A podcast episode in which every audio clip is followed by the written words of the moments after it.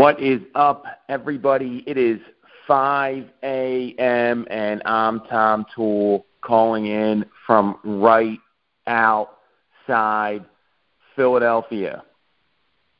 And as we enter the second quarter here, you know, I mean, now, now this is not the real second quarter. This is the second quarter that most people think is starting come the beginning of April, but what I know is that the second quarter really started probably the beginning of March.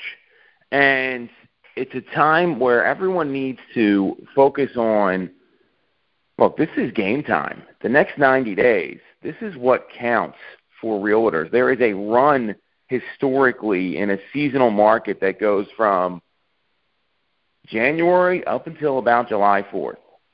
So it's critical that everyone now has that meeting with themselves, has that meeting to decide are they ahead of their goals? Are they behind on their goals? Or are they right on pace? But a lot of folks don't know how to do that.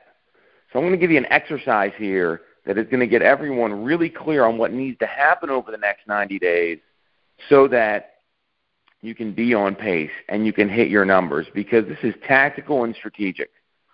So the thing to do is look at your business historically over the past two to three years.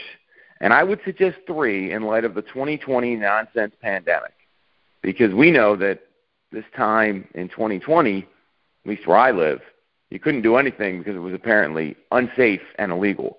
So see where your business was the end of March relative to what you did for the entire year. So if you sold 100 homes in 2021 and you sold 33 of them pending and closed by the end of March, that tells me you need to have a 30-year business already booked. Um, and then you can determine if you're ahead, behind, or right on pace. The next part of this exercise is break down the next 30 days into chunks and see where you are in April relative to the final production numbers of the year. Determine that percentage. Let's say you were at 45 homes and selling 100 homes last year, that means you need to be at 45% of your goal by the end of April. And then determine what activities and behaviors you need to do that. So that's the way to make sure you're going to be on pace. But here's the kicker, and here's what a lot of people don't know or don't think of. A 30 day goal is great. Break it down into a week long goal. What do you need to get done this week? How many appointments do you need to set? How many people do you need to speak with? We know that whoever talks to the most people is going to set the most appointments and sell the most houses. That's clear and documented. So break it down into a seven or maybe a 10 day goal. Chunk it down so you're not focused on, okay, I got to get all this done in the next 30 days. It's a matter of what I need to get done in the next week. What do I need to get done today? And that's going to get you back on pace or ahead.